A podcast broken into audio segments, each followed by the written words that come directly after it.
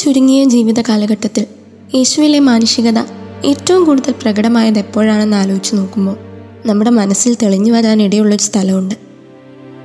ഗച്ചമനി വലിയൊരു കൊടുങ്കാറ്റിന് മുൻപുള്ള ശാന്തത പോലെ യേശുവിന്റെ പീഡാനുഭവത്തിനും മരണത്തിനുമൊക്കെ മുന്നോടിയായുള്ള വേദനാജനകമായൊരു രംഗമാണത്. ദുഃഖിച്ചും വിഷമിച്ചും ഒക്കെ ഇരിക്കുന്നത് ശരിയല്ലെന്ന് വിചാരിക്കുന്നവരാണ് നമ്മളൊക്കെ. പക്ഷേ ഇവിടെ ക്രിസ്തു ദുഃഖിതനായിരിക്കുന്ന കാഴ്ചയാണ് നമുക്ക് കാണാൻ പറ്റുക. നമ്മുടെ സങ്കടങ്ങളൊക്കെ അവഗണിക്കുമ്പോൾ യേശു പോലും അക്സെപ്റ്റ് ചെയ്ത മാനുഷികതയുടെ ഒരു ഭാഗമാണ് നമ്മൾ നിഷേധിക്കുന്നത്. ദൈവപുത്രൻ എന്ന നിലയിൽ പിതാവിനോട് പ്രാർത്ഥിക്കുമായിരുന്നെങ്കിൽ ഈ അടിപൊളി ചാലഞ്ച് എനിക്ക് തന്നതിന് താങ്ക് യു പിതാവേ. അല്ലെങ്കിൽ അങ്ങന്റെ കൂടെയുള്ളപ്പോൾ ഏത് പ്രതിസന്ധിയും പുഷ്പം പോലെ നേരിടാൻ എനിക്ക് സാധിക്കും എന്നൊക്കെയായിരുന്നു യേശു പറയേണ്ടിയിരുന്നത്.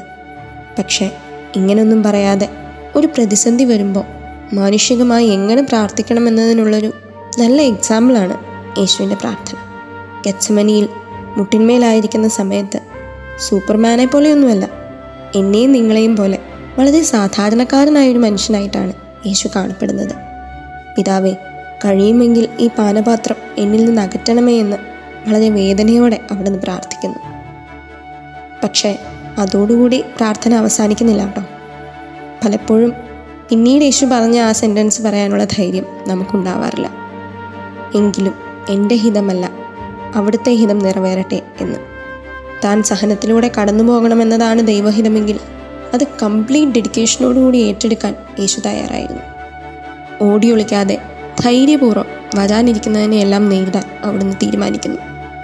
യേശുവിനെ പോലെ എല്ലാ സഹനങ്ങളും ഫേസ് ചെയ്യാനുള്ള ധൈര്യം നമുക്കുണ്ടാവണം എന്നതിനേക്കാൾ ഉപരി കെച്ചമനി നമുക്ക് തരുന്ന ചില പാഠങ്ങളുണ്ട്.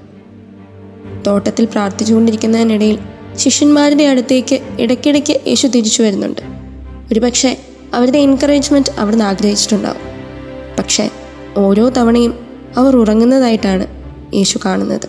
ശരീരം ദുർബലമാണെന്ന് അവിടുന്ന് പറയുമ്പോൾ അതൊരു വിമർശനമായിട്ടല്ല വളരെ സത്യസന്ധമായിട്ടാണ് പറയുന്നത്.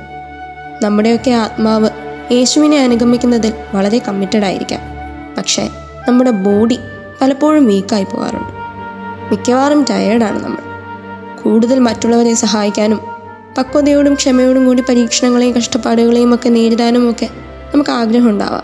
പക്ഷേ നമ്മുടെ ശരീരം വളരെ വീക്കായി പോകാറുണ്ട്. യേശു തനിക്ക് കിട്ടിയ പാനപാത്രം നമുക്ക് വേണ്ടിയാണ് കുടിച്ചതെന്ന് ഗച്ചമനി ഓർമ്മിപ്പിക്കുന്നു.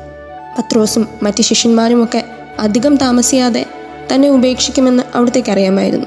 എന്നിട്ടും അവർക്ക് വേണ്ടിയും നമുക്ക് വേണ്ടിയുമൊക്കെ ക്രൂശിന്റെ വേദന യേശു അനുഭവിച്ചു. എല്ലാ സഹനങ്ങളിലും ക്രിസ്തു നമ്മോട് കൂടെയുണ്ട്. നമ്മൾ വീക്കാകുമ്പോൾ യേശു നമ്മുടെ സ്ട്രെങ്ത്താണ്. ദുഃഖവും പേടിയും ലോൺലിനെസ്സും ഒക്കെ നമുക്ക് തോന്നുന്നത് വളരെ സാധാരണമാണ്. കാരണം യേശുവിന് പോലും അതൊക്കെ തോന്നിയിട്ടുള്ള സ്റ്റേജസ് ഉണ്ടായിട്ടുണ്ട്. അവയെല്ലാം തരണം ചെയ്ത് ജീവിതത്തിൽ മുന്നേറാനായിട്ട് യേശുവിന്റെ സ്നേഹവും കരുതലും എപ്പോഴും നമുക്കൊപ്പമുണ്ട്. ആ ബോധ്യം നമുക്കുണ്ടാകും. ദൈവം നമ്മെ സമൃദ്ധമായി അനുഗ്രഹിക്കട്ടെ.